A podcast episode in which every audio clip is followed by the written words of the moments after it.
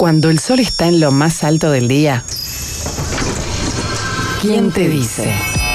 ¿El programa que te abre el apetito o te saca las ganas de comer? Estoy un poco tentada. Ah, juicio. Pero se puede comunicar. No, no, no. Con la conducción de Pablo Fabregal, ¿Es verdad? El maestro.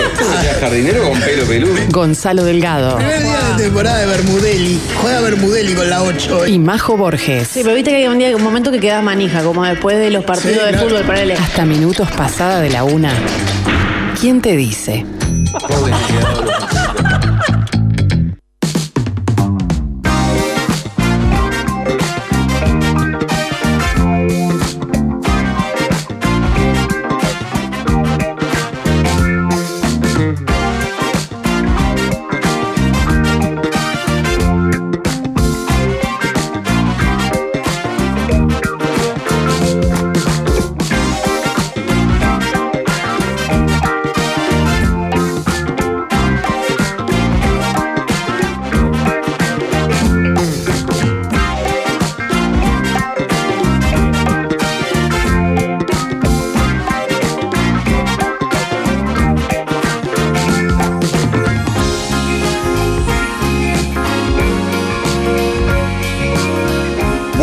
Mediodía para todos. ¿Cómo andan en este jueves? Con un calor tórrido recibimos a la voz del Uruguay Amajo. ¿Cómo andan, chiquilines? ¿Qué ¿Cómo les tal? va? No ¿Todo estoy tranquilo? tan acalorada yo hoy. Para mí estaba más calor No, ayer que hoy. Tórrido no me parece tanto, pero me parece que vos debes haber tenido una mañana Pa, mucho intensivo. calor. Claro. Y uno Creo que- acumula, acumula, acumula y el calor ya es interno, no externo. Creo, creo que el, el bochorno es más dentro de tu Claro. cuerpo, Pablo, Sí. que en el exterior. Yo ya te el- confieso el- que te veo venir. Vos tenés una cosa bastante impávida en la cara. O sea, es muy difícil darte cuenta. Eh, La variabilidad de tu cara Mm. no es mucha. Como si creo que la ves la mía. Se nota un montón. Eh, pero yo ya te vi venir y dije, uh. Bien, tiene una, tuvo una Muy mañana intensa de mierda. mañana, sí, sí. Porque Con- te veo, te vi la cara. Con vueltas variopintas. Y. Qué lindo término, vueltas variopintas, porque puede abarcar desde pagar la contribución hasta No, ir mandados. al médico con la nena. Carnicería, feria, pollería. con el- Ah, mandados. Mandados, ventilando el torito también, que estaba prendido fuego también. Qué grande el torito. Pero los mandados, vos sos de, de- de mi cuadro, los mandados los disfrutás, no los sentís como una carga. Sí, claro, lógico. Y elegir la carne y no sé qué. Al y torito, ah, yo a sí ver lo siento como una carga, pero full. Eh, Ah, ¿Al no. torito le afecta el calor? Porque No. viste que hay bebés, la bebé que yo cuido a mi sobrina hasta hoy, eh, se malhumora mucho con el calor. Al No, torito este momento me empezó a pedir agua y no había agua. Le dije, no, no hay. Hasta llegar a casa ejemplar. no hay. Y, y se la bancó como 20, media hora. ¿eh?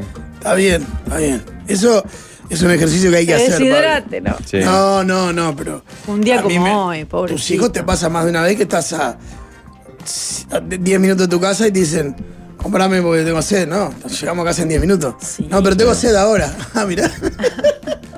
Sí. Pasa mucho. Bueno, qué día trágico también ayer por las desapariciones físicas de dos músicos salados. ¿eh? Exacto. Sí, Hoy yo me enteré, hoy de, hoy, me enteré hoy de las dos, yo no sé No, cuándo yo fueron. una noche- Exactamente. Por ¿La de Roberto Darwin te enteraste anoche? anoche, sí, por una publicación de. a las calles de la aduana donde creciendo De internet. A Y claro, me puse a escuchar. Qué temón, Calle, Calle Yacaré es una maravilla. Tengo un vinilo con Calle Yacaré de Sí, Roberto sí. Darwin. es, es Y tremenda el videoclip canción. es una bizarreada que yo no me acordaba. Producido por un Jorge Nasser, la canción o, el, o ese disco. ¿No tenía un aire medio candombe de la dona el video, no la canción? Sí, claro, claro. Como esa estética, Claro. Sin parecía así. Eh, un grande Roberto Darwin. Con 82 años. Contemos un poquito más sobre él. Eh, bueno, es uno de los. O sea, el candombe canción, digamos, para muchos él es la matriz más pura, más. Y, y que primero empezó a hacerla, digamos. Este, yo lo tengo como un personaje muy disfrutable de cantarola, o sea. En, en esas cantarolas con tambor o tachos a dos vueltas de la, de la- del asado avanzado, siempre salía alguna de estas. Sí. Siempre. Después también, no sé por qué lo dije, bueno, emparenté cuando lo escuchaba anoche, que antes no, con el sabalero, abundante en el fraseo, en el estilo, hasta en el aspecto un poco, ¿no? Sí. Sí, hay algo ahí. Muchos conocerán esta canción porque cantada por Jaime. Claro. Claro. Es excelente.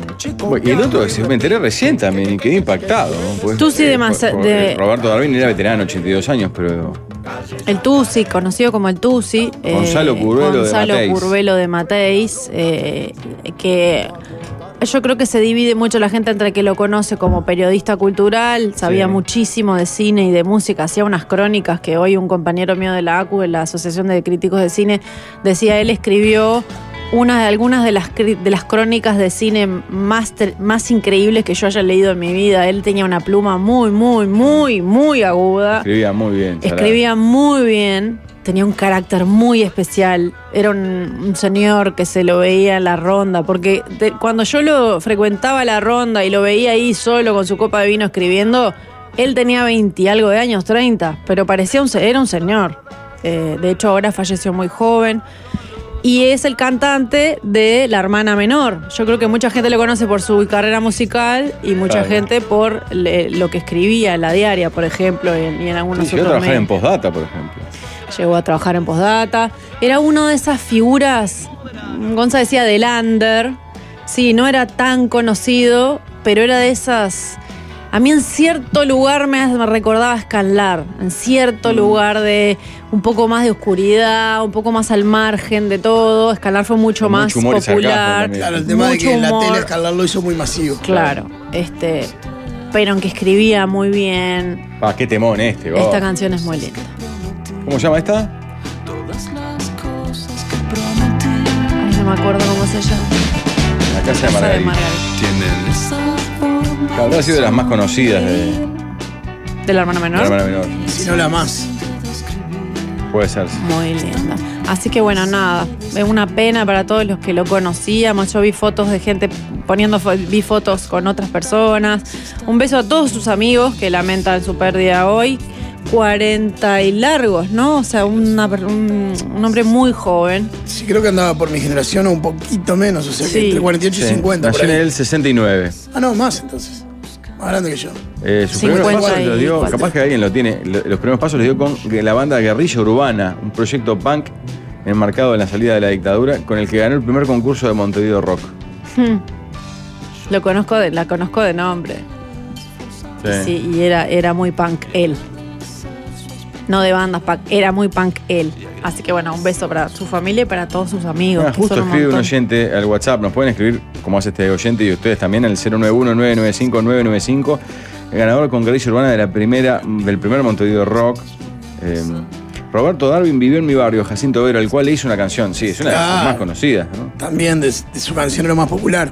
A Roberto Darwin hace 4 o 5 años les suena tremendo, lo descubrieron y hicieron una muy buena entrevista.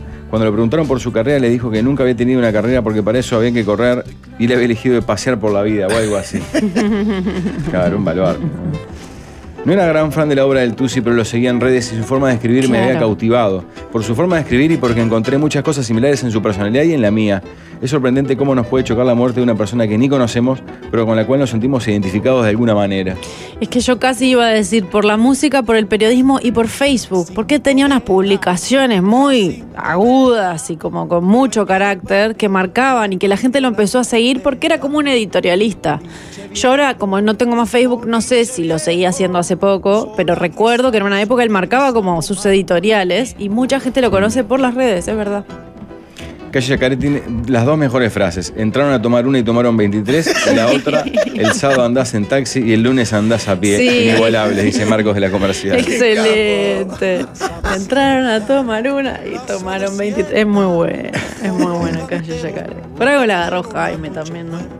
No, es Sigo buenísimo. agarrando ahí. Y, te- y tengo como la estética esa de muy flaco, muy desgarbado, con su andar así casi cansino. Este, y su pelo blanco. Y eh, pensando también a otra cosa más filosófica también, cómo Darwin y tanto artista uruguaya con un enorme talento abraza el perfil bajo y una vida eh, sin objetivos grandilocuentes. Sin estridencias ni Claro, objetivos. viviendo con el mínimo posible para estar manso, tranquilo en la suya. Cuando tal vez en otros países o con escalas más grandes, apunta- apuntar a más es como un objetivo, mucho más visto que acá tal vez. O hasta el Star System que te agarra y te lleva puesto para arriba, ¿no? Acá hay mucha gente, desde el flaco es Morris, que en un país grande sería más que Darín capaz, pues es un gigante. Y acá él dice, no, no, mi hobby es no trabajar, es la quietud, estar en mi casa, Manso, eh, leer, ver cine. Sí. Es muy uruguayo, ¿no? Es muy uruguayo. Que además hay ahí como una discusión que es si eso es em, vagancia, digamos, falta de. Más que vagancia, falta de, de, de expectativa o de. O de, Sí, o de mediocridad cuando no ves, claro. ahí va. O si eso en realidad es vos.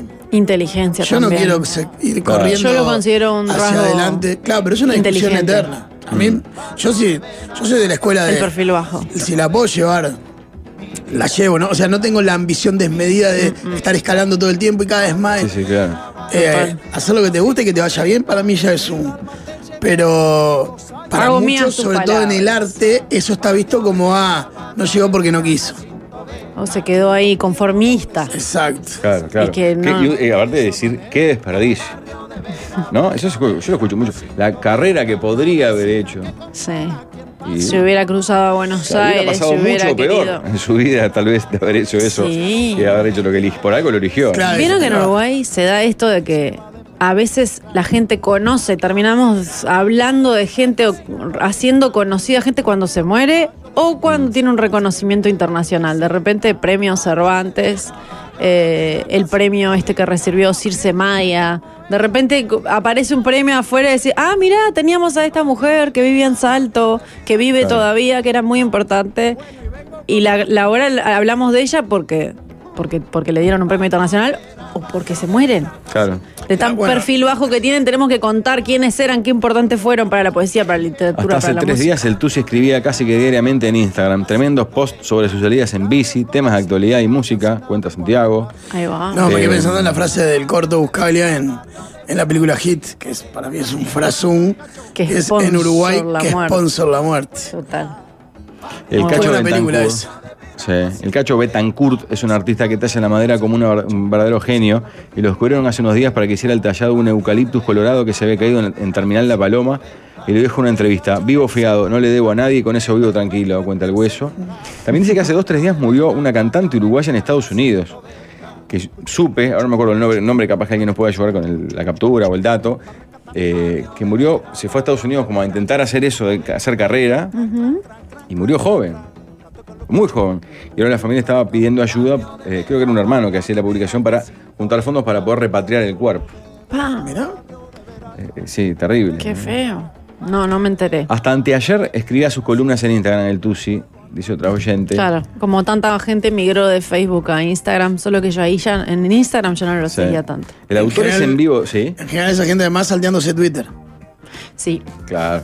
El autor es en vivo de Darwin, es hermoso, de lo Sí, mejor. está divino. Buen viaje, gracias por todo, cantor. autores en vivo lo pueden encontrar en YouTube. Un ciclo que hizo TNU, Sí. Canal 5, Eh, y se puede encontrar todo libre en YouTube. El día que yo me muera, por Dios, no me manden flores, mándenme siete tambores repicando por la acera, cantaba Roberto Darwin. Eh, el príncipe tenía un modo de vida similar, así tranqui con lo mínimo. Sí, es verdad, pero ¿cuántos Abundante. ejemplos uruguayos Que la gran tenemos? Lo mayoría más es así, uruguayo. claro. Un montón. Sí, empezaba a nombrar, de esa, capaz que de esa época anterior más aún. que los de Mateo. ahora. Sí, Urbano Moraes, el Zucará. Ah, que bueno, bueno, Vivi Lucha, ¿no? Sí, están, no, no, estoy nombrando vivos. Es ¿no? más, Claro, es más. vivos con perfil es más, bajo. Está más entero que nosotros tres Sí, juntos. Es una Urbano bestia. Es, una, es un mito Una viviente. bestia, sí, sí. Eh, Está en la historia, eh, lees desde las cosas al Solís y decís, vos este loco hizo la música uruguaya. Es un Y crack. se sube un ómnibus de Copse y capaz que, con suerte uno, lo saca de, de cara por ahí. Tuvo- yo lo tuve de, de director este, de musical, digamos, de de los Chinchín, un carnaval. Le sacábamos ganas verdes.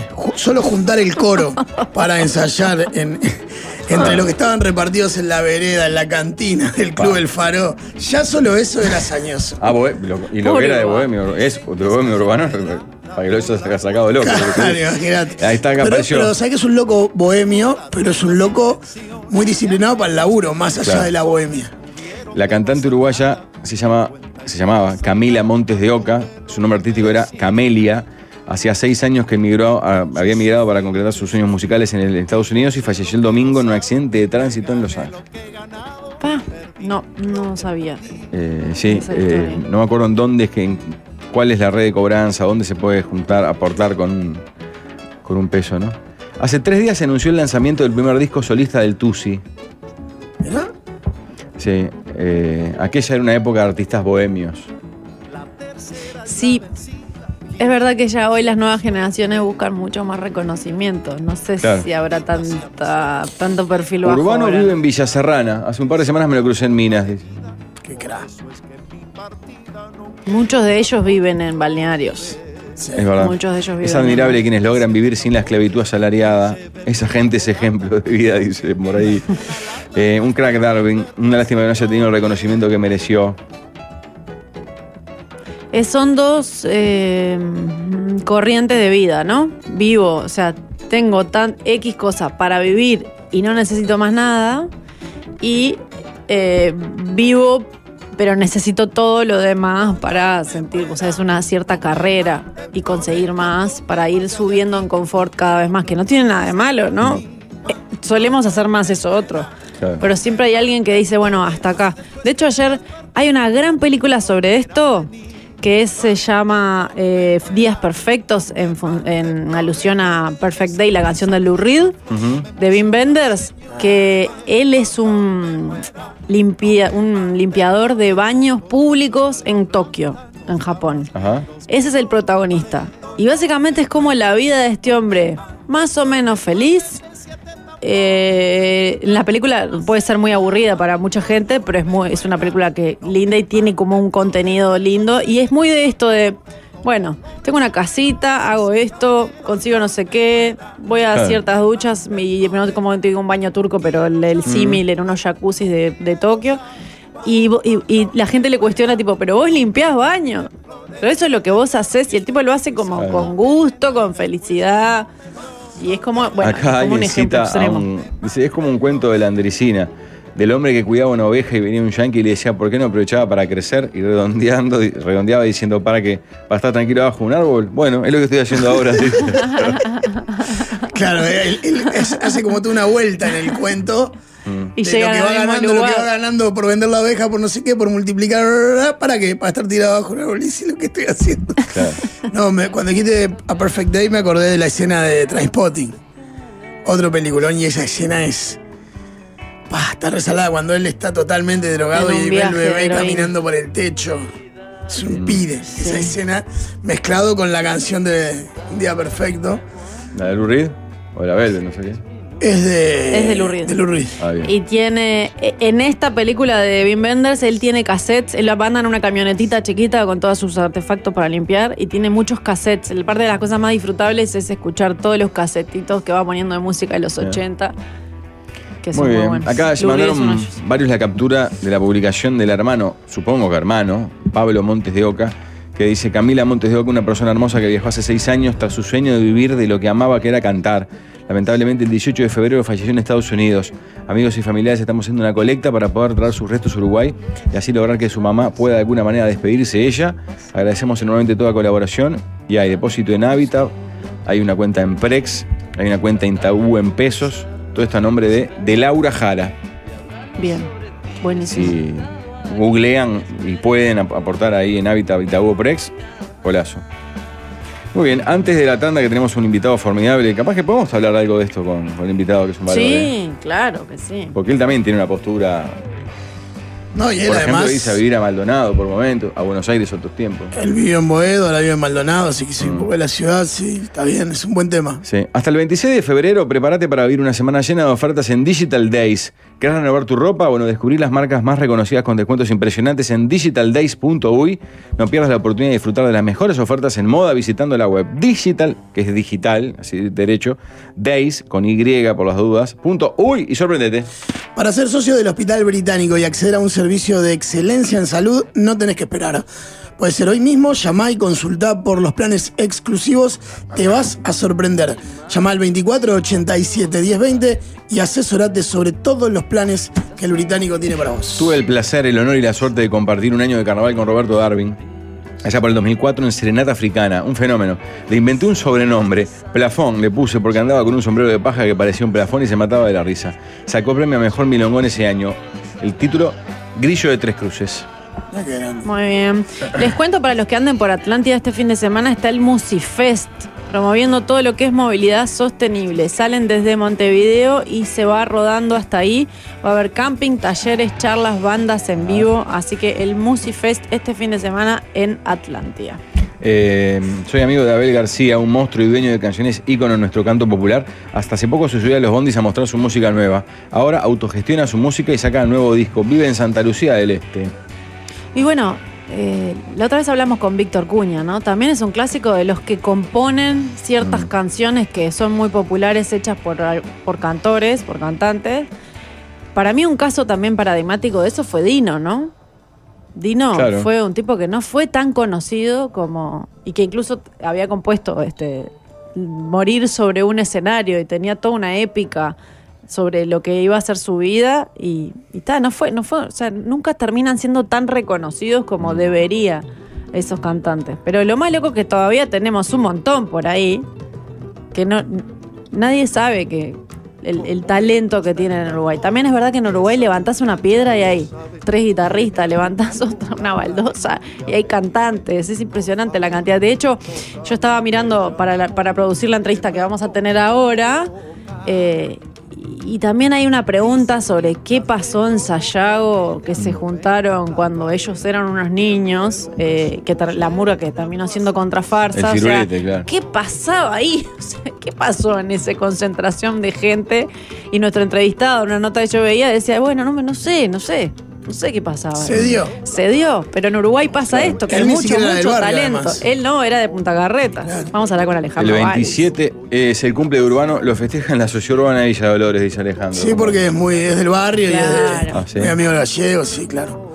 Y como todo tiene que ver con todo, ese año que Urbano dirigía, eh, los Chinchín presentaron una canción inédita que les regaló el enano Teisera, que se llamaba El Lugar, y que Alejandro Balvis después grabó en un disco. Es verdad. Ah, pero es recontra conocido. Sí, claro. Originalmente era un candombe para los Chinchín, que el claro. enano le regaló a- al conjunto.